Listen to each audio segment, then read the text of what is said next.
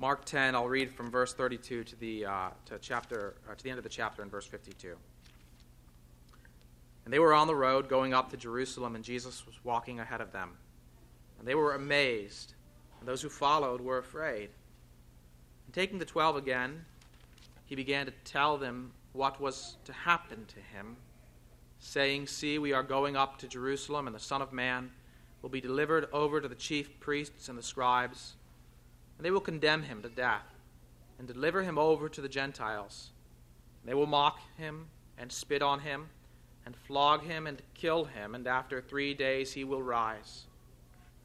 And James and John, the sons of Zebedee, came up to him and said to him, Teacher, we want you to do for us whatever we ask of you. He said to them, What do you want me to do for you? They said to him, Grant us to sit one at your right hand and one at your left in your glory. Jesus said to them, You do not know what you are asking. Are you able to drink the cup that I drink, or to be baptized with the baptism with which I am baptized? And they said to him, We are able. And Jesus said to them, The cup that I drink, you will drink, and with the baptism with which I am baptized, you will be baptized.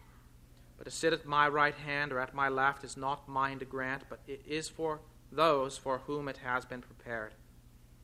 And when the ten heard it, they began to be indignant at James and John, and Jesus called them to him and said to them, You know that those who are considered rulers of the Gentiles lord it over them, and their great ones exercise authority over them. But it shall not be so among you. Whoever would be great among you must be your servant, and whoever would be first among you must be slave of all. For even the Son of Man came not to be served, but to serve, and to give his life as a ransom for many. And they came to Jericho, and as he was leaving Jericho with his disciples and a great crowd, Bartimaeus, a blind beggar, the son of Timaeus, was sitting by the roadside. When he heard that it was Jesus of Nazareth, he began to cry out and say, Jesus, son of David, have mercy on me. And many rebuked him, telling him to be silent. But he cried out all the more, Son of David, have mercy on me. And Jesus stopped and said, Call him. They called the blind man, saying to him, Take heart, get up, he is calling you. And throwing off his cloak, he sprang up and came to Jesus. And Jesus said to him, What do you want me to do for you? And the blind man said to him, Rabbi, let me recover my sight. And Jesus said to him, Go your way, your faith has made you well. And immediately he recovered his sight and followed him on the way. Well, let me ask you to let's start just by looking at the first uh, passage from verse 32 to 34.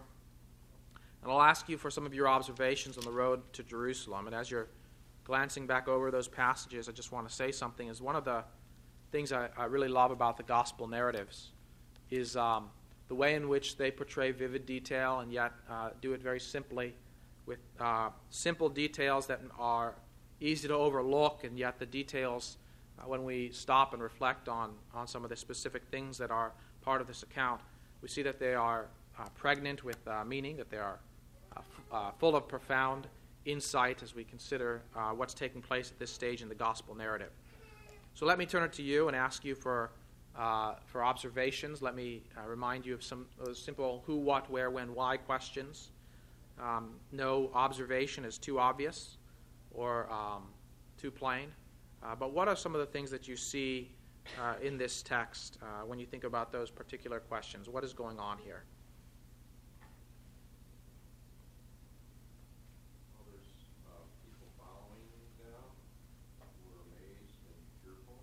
Yeah. So you've got a couple things there. Is that in this um, in this context, it's not just Jesus and the twelve.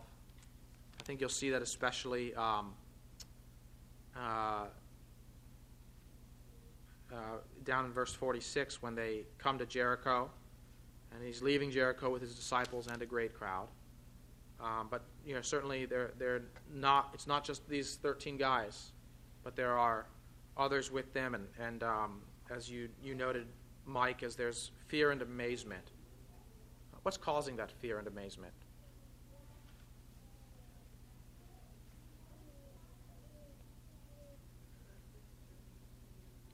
Yeah, so uh, how, Becca said his determination to go to Jerusalem, and, and I think that's a great uh, way to put it. What details in the text lead you to, uh, to, to interpret what Jesus is doing as determination? Yeah, that, that little detail that they were on the road going up to Jerusalem, and Jesus was walking ahead of them. And it's like um, you're trying to get somewhere, and this one guy, like he's he's in a real hurry. I remember a story some years ago um, in the in the newspapers when the U.S. first invaded Iraq in, in 2003. Uh, you might know the name General Mattis. General James Mattis was the Marine Corps general who was in charge of that invasion, and uh, they were on their way to Baghdad, and, and um, very famously, one of his colonels was not moving fast enough for his liking, and so uh, the colonel said it couldn't be done what he was asking for, and so he relieved that colonel of command and uh, uh put someone other, else in place who would get it done. Um, and uh, it was an uh, example of his fierce determination to get this mission done. This kind of this knowledge that in that particular situation, what had to happen was he, they, the, the, the, troops needed to get to Baghdad as fast as possible to win this thing as quickly as possible. And uh, that, that story just sticks in my mind. Uh, you know, you think of that similar, similarly here, you've got an example of Jesus going to Jerusalem. He's already told us very clearly what going to Jerusalem means.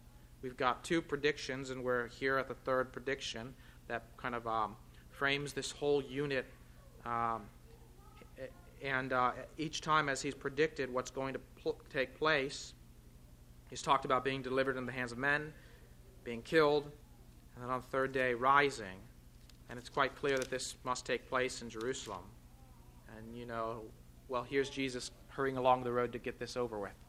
Not, you know, I, that sounds the wrong way to, to, to accomplish this mission. And the disciples are thinking that, you know, they want to draw this out. They, they don't want to, you know, they know the danger that Jerusalem poses to them as well. Um, they're in no hurry to get there. Um, so good. That yeah, he was walking ahead of them, and there's this, just a subtle indication of his determination um, as they go up to Jerusalem. What else? Uh, so we see the amazement and the fear that follows. That, that that's that's really presented by Mark as a response to uh, what Jesus is doing. They're amazed at his uh, his determination and they're fearful in their own right. So, what, is, what does Jesus do in this situation as, uh, as they manifest this fear and amazement? Tells them why they shouldn't be afraid. So, another very good uh, summary interpretation of these things that uh, what, what leads you to the conclusion then that in details in the text that uh, what he's about to say uh, should assuage their fears, not incite further fear.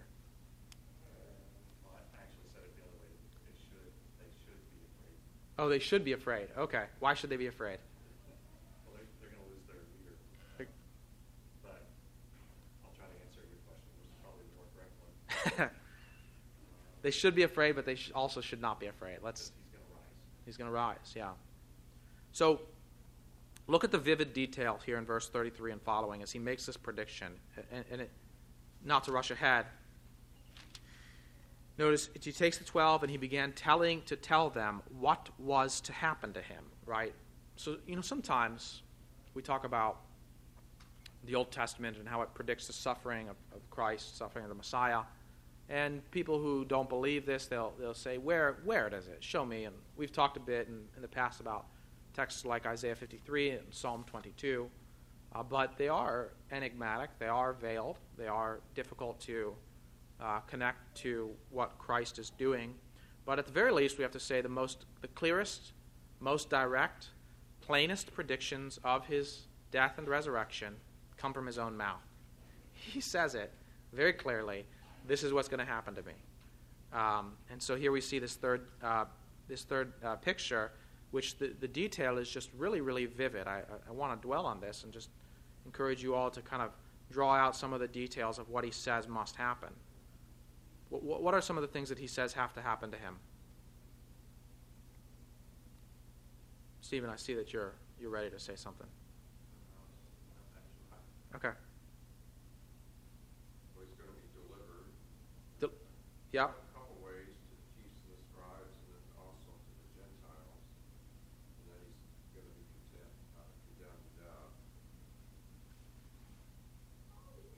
Yeah, so we could we could say answering the who question, we've got uh, this concerns one, and he, here again he refers to himself as the Son of Man, which is a, a key term, key a key way to, that he refers to himself. Always in the predictions in Mark's Gospel, it's the Son of Man. We've got the op- opposition then identified as chief priests and scribes, and and then they hand him over to the Gentiles. So there's a very clear description of what's going to take place. And if we just go back for a minute and compare this with earlier predictions, we're going to see some commonalities and then some, you know, some details that are more vivid. Just let me read the first prediction back in chapter 8. And he began to teach them, this is verse 31 of chapter 8, that the Son of Man must suffer many things and be rejected by the elders and the chief priests and the scribes and be killed, and after three days rise again. So we have a, uh, that, that language of the Son of Man. We have reference to suffering many things, kind of summary way of describing those sufferings. We have rejection by the elders and chief priests and the scribes, so the religious leaders in Israel are identified. The fact that he must be killed and after three days rise again, which is it's pretty vivid, and, but it's also very, summer, uh, uh, very much a summary. Then you turn over and you look at the second prediction in verse 30 of chapter 9. They went on from there and passed through Galilee, and he did not want anyone to know, for he was teaching his disciples, saying to them, The Son of Man is going to be delivered into the hands of men, and they will kill him. When he is killed, after three days, he will rise. So we, here we have a slight variation, um, even, uh, even more general, but he does refer to himself again as the Son of Man. Instead of talking about his rejection, here he talks about being delivered and it's not just into any particular group, but just the hands of men. the Son of Man will be delivered into the hands of men, and they will kill him, and then when he is killed after three days, he will rise. So you see that description, but then here we come to chapter 10. We see the most vivid description of them all. He identifies where they're going. See, we are going up to Jerusalem, right? That there's that. It's got to take place here. The Son of Man will be delivered over to the chief priests and the scribes. There's the delivery into the hands of men. So now we have the chief priests and scribes identified. And they will condemn him to death. So there's a condemnation that comes from them. But then they further deliver him into the hands of the Gentiles, which we understand will be the Romans, Roman leaders. See how specific he's being and how vivid he's being in the description of what must take place. How he indicates how clearly he knows what he must go to do. And then in verse 34, how does he describe what they will do to him when he's in the hands of the Gentiles? Before even they kill him. What are some of the verbs that, that you see there? They'll mock him, they'll spit on him, they'll flog him, and then kill him, right? You got three, you know, so you, now you have some uh, description provided to the suffer many things that we had in the first prediction. He'll suffer many things, and now it's there's some very vivid description of what that suffering will look like spitting, mocking, flogging, killing. And of course, in the crucifixion accounts, we'll see all of those things happen. Um, when we come to them in Luke during our sermons, um, you'll see quite vividly how the people mocked him. It's not just the Gentiles, it's the, the scribes and the Pharisees will, will participate in that mocking behavior. Um, it's quite striking. But of course, so there, there is, as, as Matt pointed out, yeah, there, in some sense, there is cause for fear. All those things you guys are worried about, yeah, that's going to happen. But on the other hand, there's, um, they ought not to be afraid. They ought to have that kind of firm conviction that Jesus has, that they won't, um, because of what he always says at the end of the, at the conclusion of these description, uh, uh, predictions. And after three days, he will rise. Uh, any further thoughts or observations? Any further questions on that, Becca?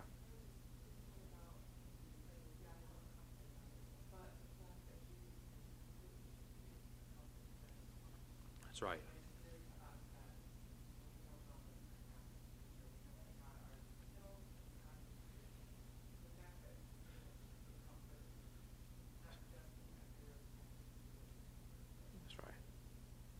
Absolutely. That's a wonderful application. Is that we, when we think about our lives, we can't predict with the same vivid detail what things will suffer in this life.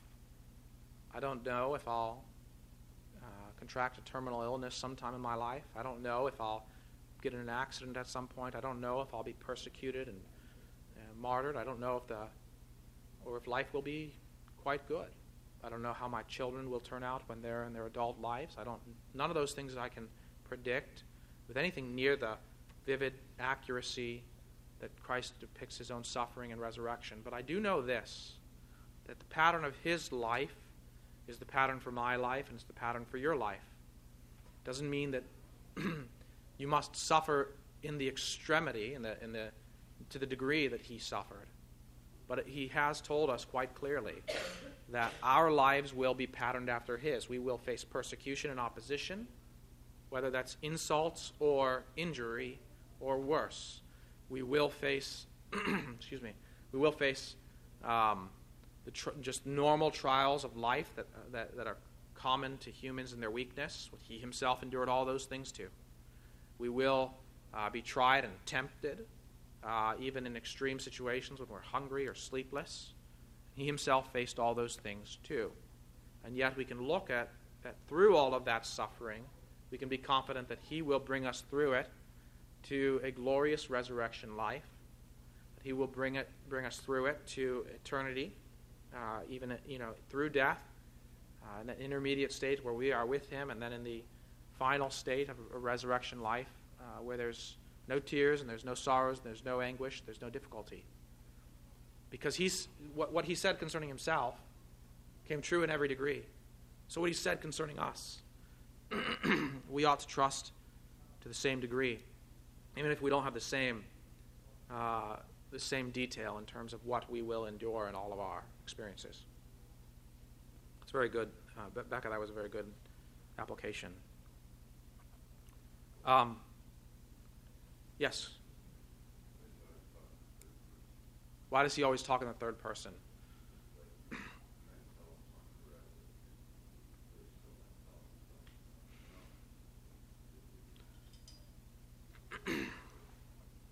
That's a great question. I don't necessarily have a direct, uh, a def- definitive answer.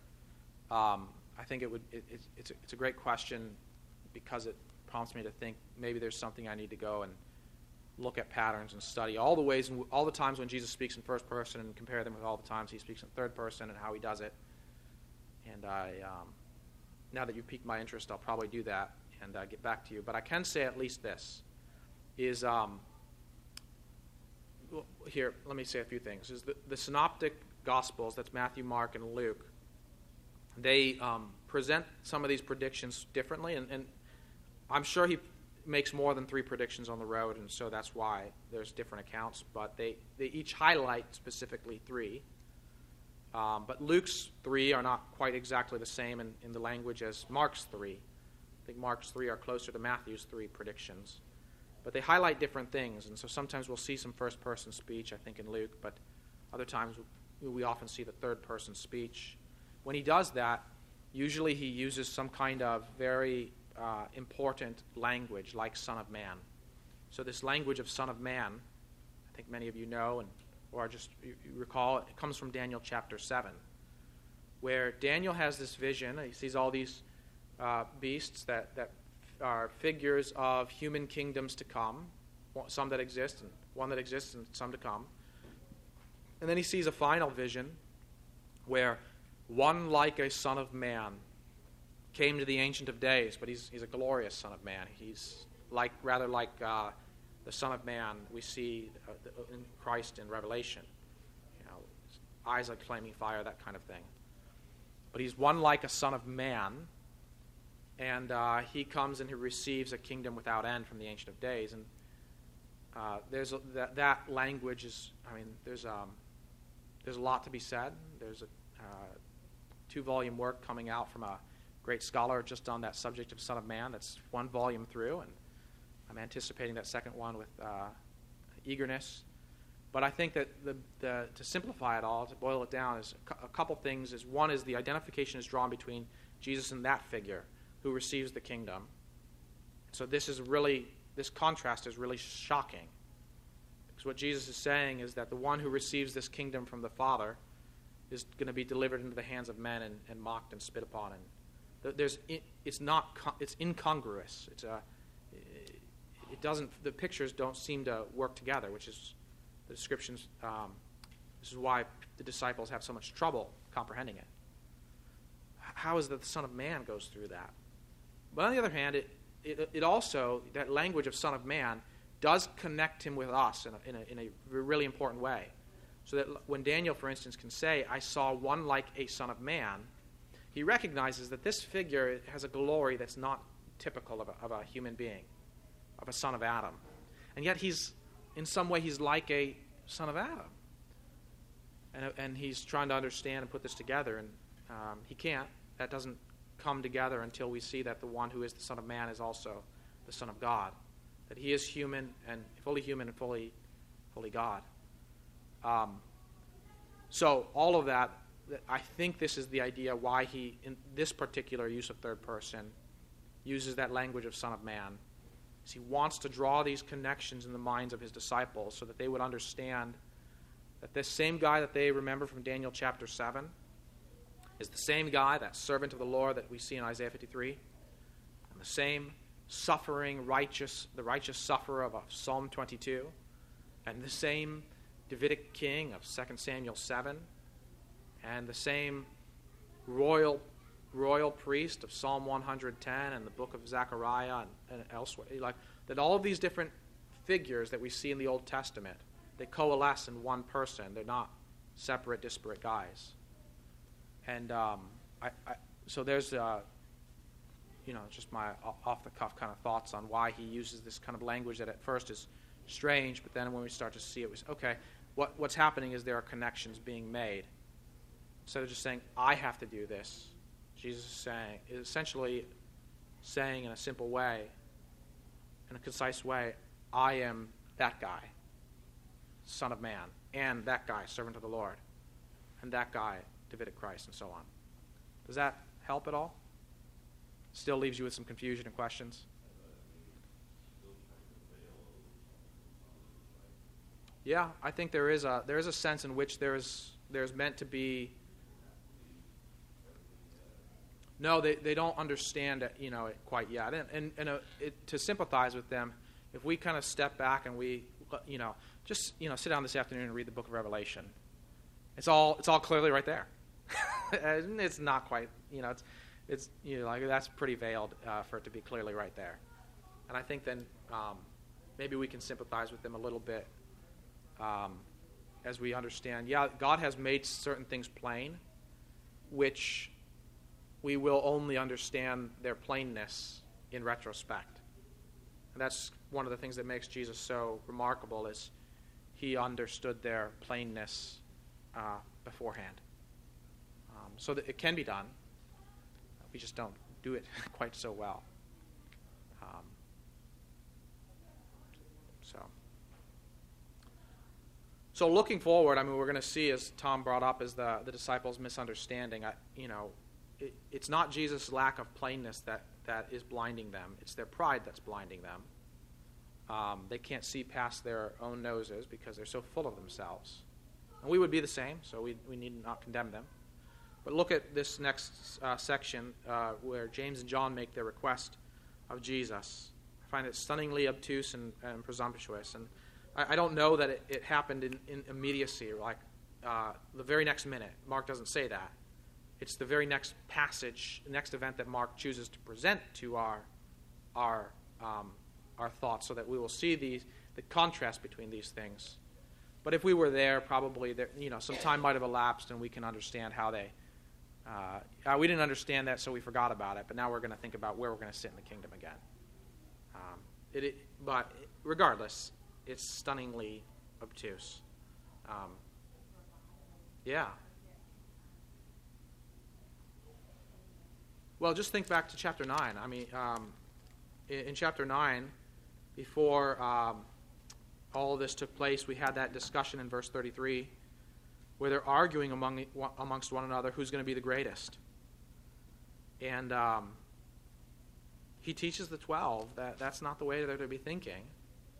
And here, two of the 12 come to him and say, We're going to cut through the arguments and we're going to. We're going to we're to make sure we're the greatest. Um, not by arguing with those guys, but just by going to the guy who, who can give us the right and left hand seat. So let me ask you guys then to, to, to, to share some observations. And as we look at this text, uh, we've observed a little bit about um, what strikes us. What is it that James and John uh, come and, and really, what do they ask? What, what, let's focus on the language, the specific terminology that they use. There's two stages of the question. So, yeah. What do you? Yeah, Karen. What, what would you do when Stephen and, and Sarah were kids and they'd come to you and say, "We want you to give us what we're about to ask you." and uh, yeah, exactly. Um, tell me what you want first. That's right. Yeah, all kids, right? You know, we're gonna, and and that's actually applicable here too. Okay, I did that, so. um, we'll, you know, uh, we see the same kind of uh, attempt to, uh, uh you know, here I don't think they understand themselves as dividing and conquering. No, oh, yeah, no, but it's good. It's a good illustration because they're going to fail because they're going to see a kind of oneness of mind between the Father and the Son um, that they maybe didn't anticipate. But they ask that first stage of question. We want you to do for us whatever we ask of you. and he said to them, he didn't agree. He just said, What do you want me to do for you? Okay, just tell, tell me what you want. So, what is it they ask for?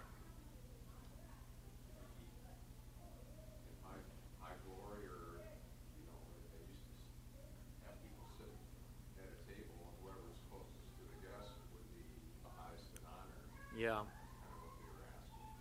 to sit at your right and your left when you come into your kingdom, right? You know, ironically, um, uh, this, this is not the same event of coming into the kingdom, but when Jesus institutes the Last Supper, uh, there are two that are next to him. One is beloved disciple, and one is Judas. uh, it's just an irony there. But there's another there's another place in Mark we'll look to where we're actually going to see there seems to be a reference back to this particular text.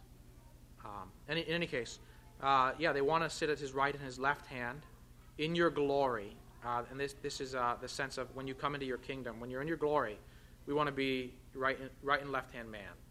You know, your, your, your first two guys. All right, so what does Jesus say? You know what you do not know what you are asking. You don't know what you're asking. Okay?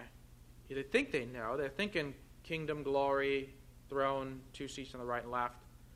And Jesus is saying, You have no idea what you're talking about. What, uh, what is, how does he describe uh, what he's about to undergo? What is, what, are the, what is the imagery that he uses? Drinking a cup and being baptized. Now, I've talked about this a little bit uh, when we interpret the text and we look at Scripture. We do need to, uh, we need to learn to understand figurative language and to be able to discern when something is figurative in nature. Usually it's very intuitive.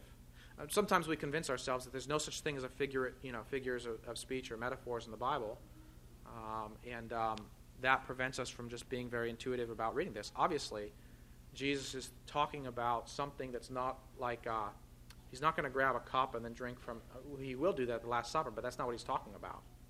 He's talking about a different cup in a very figurative way that's consistent with the way that the prophets spoke of the cup of God's wrath. They would talk about pouring out the cup of God's wrath and making people drink it. And there was a time, even Jeremiah was sent to various nations around uh, Judah, and he was to, told to make them, make that, you know, make Egypt drink the cup of God's wrath. And they, if they refuse to drink the cup, tell them that you have to, the Lord said. Is, is, is he going around Egypt, walking around with this big cup and saying, Here, have a drink? No, no, no. It's a very figurative picture of the outpouring of God's judgment. You can't resist it, and you can't you can't um, undo it. And this is the cup that he's talking about. Is that he'll use this language later in Mark, um, where he'll talk about, you know, uh, uh, when he's in the Garden of Gethsemane, Lord, if this cup can pass from me, let it pass, but not my will, but your will be done. So you see that figurative language. So what is the cup reference to? as I, I mentioned from the prophets, the wrath of God specifically in Jesus' life. That's right. So another, it's, it's another way of him speaking about the cross. And this, you know, when we think about what Jesus accomplished on the cross, this is important. The atonement. What did Jesus do? There's, there, even to this day, there's a lot of debate, and there are a lot of people who dis- discuss what exactly was Jesus accomplishing when he went to the cross. Was he just uh, proving his victory over sin and death? Was he uh, was, was it to conquer Satan? Was it just to be an example of sacrificial love? The simple fact of the matter is, that Jesus endured the wrath of Almighty God for our sake on the cross. And language like this, that he's to drink a cup, is an indication of that, um, that very thing. Uh, that, that, uh, that language is important to help us to see that said in, in a much more plain way, in an explicit way in many other texts. We'll see it at the end of this passage in verse 45. Also in, for example, Paul's letters. But certainly here there's an indication of the wrath bearing purpose of the cross in that language of the cup. The other language, the language of baptism. Again, it's a reference to the very same thing. In, in Luke, we've seen Jesus say, I have a baptism to undergo. I have a baptism to go through. And here again is where we need to see the connection between figures and, and, and things that we've seen in history and things that we ourselves have experienced. When Israel went through the Red Sea, Paul in 1 Corinthians will describe that as a baptism that they went through, passing through the, uh, the waters. And they were protected from judgment. And those waters of judgment came down upon the Egyptians when Noah was in the ark, he went through the waters in that ark and he was protected from judgment, and that judgment came down in that deluge upon all who were unbelievers in that, the, those days. And Peter will say that our baptism as Christians corresponds to this, to that event in, in Noah's experience. And so you see these water uh, like events of judgment where God's people are saved through that judgment corresponding to baptism. What do we do? What is our baptism? Uh, what is it a picture of, right? We, we, talk about this from Romans 6 and from other passages that you were baptized into Christ's death and raised with him to newness of life. And so going into the water is like being buried with him and being raised with him so that he is like that saving ark. He is, like, he is the one who is like the, the rock that led Israel in the wilderness, the one who protected them as well from the the flood that came upon the Egyptians' heads, and you see these things being connected, and you say, well, where, how is it that he protects us from this flood that is the wrath of God that should be poured out upon us? And it's by going into it himself, by enduring that baptism himself, by enduring that, um, that judgment himself. And it's, it, you know, uh, you can see this, for instance, in we, we did that study of Isaiah 53. If you read Isaiah uh, in that larger section of chapter 40 through 55, uh, commentators will call this um, the new Isaiah, like the new Exodus passage, the new Exodus section of Isaiah, because he uses all kinds of Exodus imagery to remind the people of what was what God's going to do with you in the future is going to be like what he did with our people in the past when he brought them out of Egypt.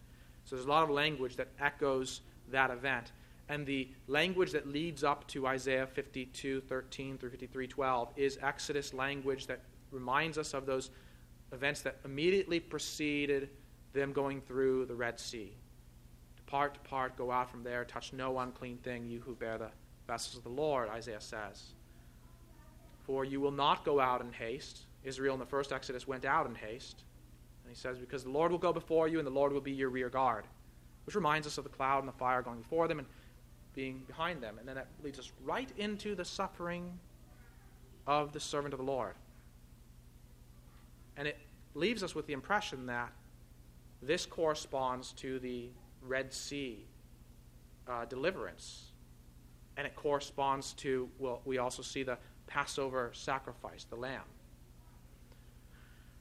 And we start to see that all of these things that God did in the past through his people Israel are coming to their climactic uh, fulfillment in the person and work of Christ, who becomes for us that saving ark, who becomes for us the one who delivers us from the, uh, the, the, flood that fell on the Egyptians, the one who delivers us ultimately from the wrath of God. Figured in all of those prior events, but finally completed in what Christ does here. So he has a baptism to undergo. And he was saying to John and, and to James, is you can't you can't go through that baptism, right? You, you, know, can you can you go through it? You can't right now. You will. They say they think they're we're, we're able to drink the cup. We are able to be baptized with the baptism with which you are to be baptized. And he says, The cup that I drink, you will drink, and with the baptism with which I am baptized, you will be baptized. It seems to be the implication of, but not yet. I have to go first. You will endure, we talked about this suffering, that, uh, that point that Becca brought up. You, you will endure the same things that Christ himself endures. But you won't endure them in the for the same purpose in the same way. You can't do it the way that he did it, in the atoning way that he did it. You can't go through it for yourself, and you can't go through, through it for another. Right? Only He could do that for us. But they, they don't quite get this yet. Says, The cup that I drink, you will drink, and with the baptism with which I am baptized, you will be baptized. James will be, I think, the first apostle martyred. Don't know what became of John, how he, how he died, whether of old age or. But he certainly was persecuted was uh, exiled at one point to the island of Patmos. But this point in verse 40 to sit at my right and my left is not mine to grant, but it is for those for whom it has been prepared. Now look at chapter 15. Turn over to chapter 15 and look at verse 27.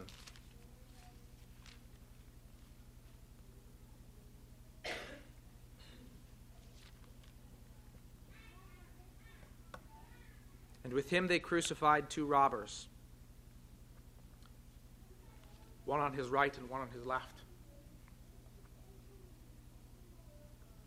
And the language is virtually identical to what Jesus said in chapter 10.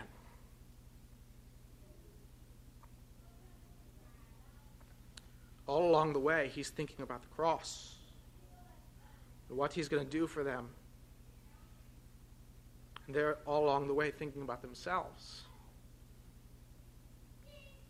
And they're blind to what he's doing because they're so full of themselves. Not because he doesn't speak clearly, but because they can't see clearly. And the ten with them, it's not just James and John alone. When the ten heard it, they were indignant not because James and John didn't learn the lesson of chapter 9, but because they didn't get to Jesus first and make the request first. So Jesus teaches them again so graciously and so patiently. He called them to himself and said to them, You know that those who are considered rulers of the Gentiles lord it over them, and their great ones exercise authority over them. Focus on these words. First, its rulers, the, the, in, in, in the world in which we live, this is the same way. Our government is no different from any other government. People lord their power over those who don't have the power. They use it to enrich themselves, they use it to lift themselves up and to diminish those who are low. This is true in democracies and monarchies and every other form of human government. Even Solomon in Israel did this.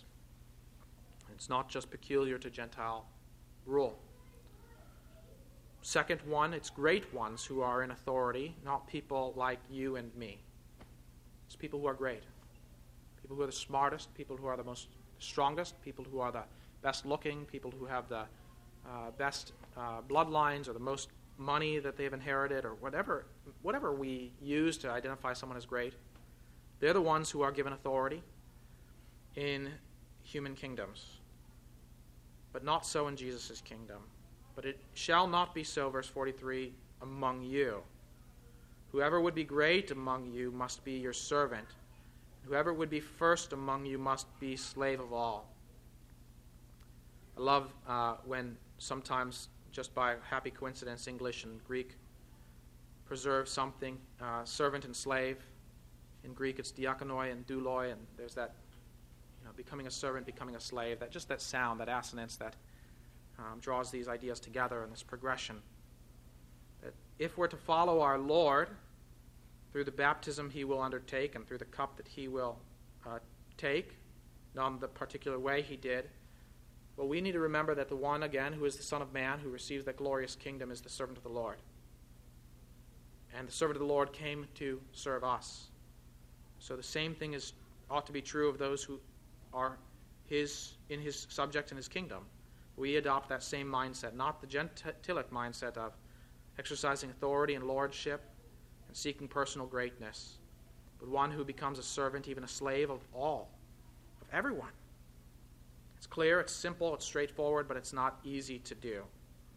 We always find reasons why we ought, why we excuse ourselves to not do it. But whenever we have a reason why, well, in this particular case, this person is too low, or I'm too busy, or I've got this in front of me, we come back to that language of Son of Man. We remember Daniel 7. You see, even, for even the Son of Man came not to be served, but to serve, to give his life as a ransom for many. We have echoes of Isaiah 53 there, that, the words for many. We have that ransom language so important. Leon Morris has written a book all about this in similar terms called The Apostolic Preaching of the Cross. Ransom language always conveys that someone stands as a substitute for others, gives his life as a ransom for many. That's what the Son of Man came to do. And so we are called to do likewise. Doesn't mean that because this is an example for us that the cross has no other meaning. In fact, it's because the cross has all of this meaning. Because he died for us in our, in our place, he absorbed the wrath of God for us. Therefore, we are called to go and do likewise if we are his people who are redeemed by his blood. That's greatness in the kingdom. It's not about sitting in a choice place next to a throne or at a, at a dinner table. It's about serving when we think we've served enough. It's about realizing that we've never served enough. We've never loved enough. We can always love more and serve more. Let's pray.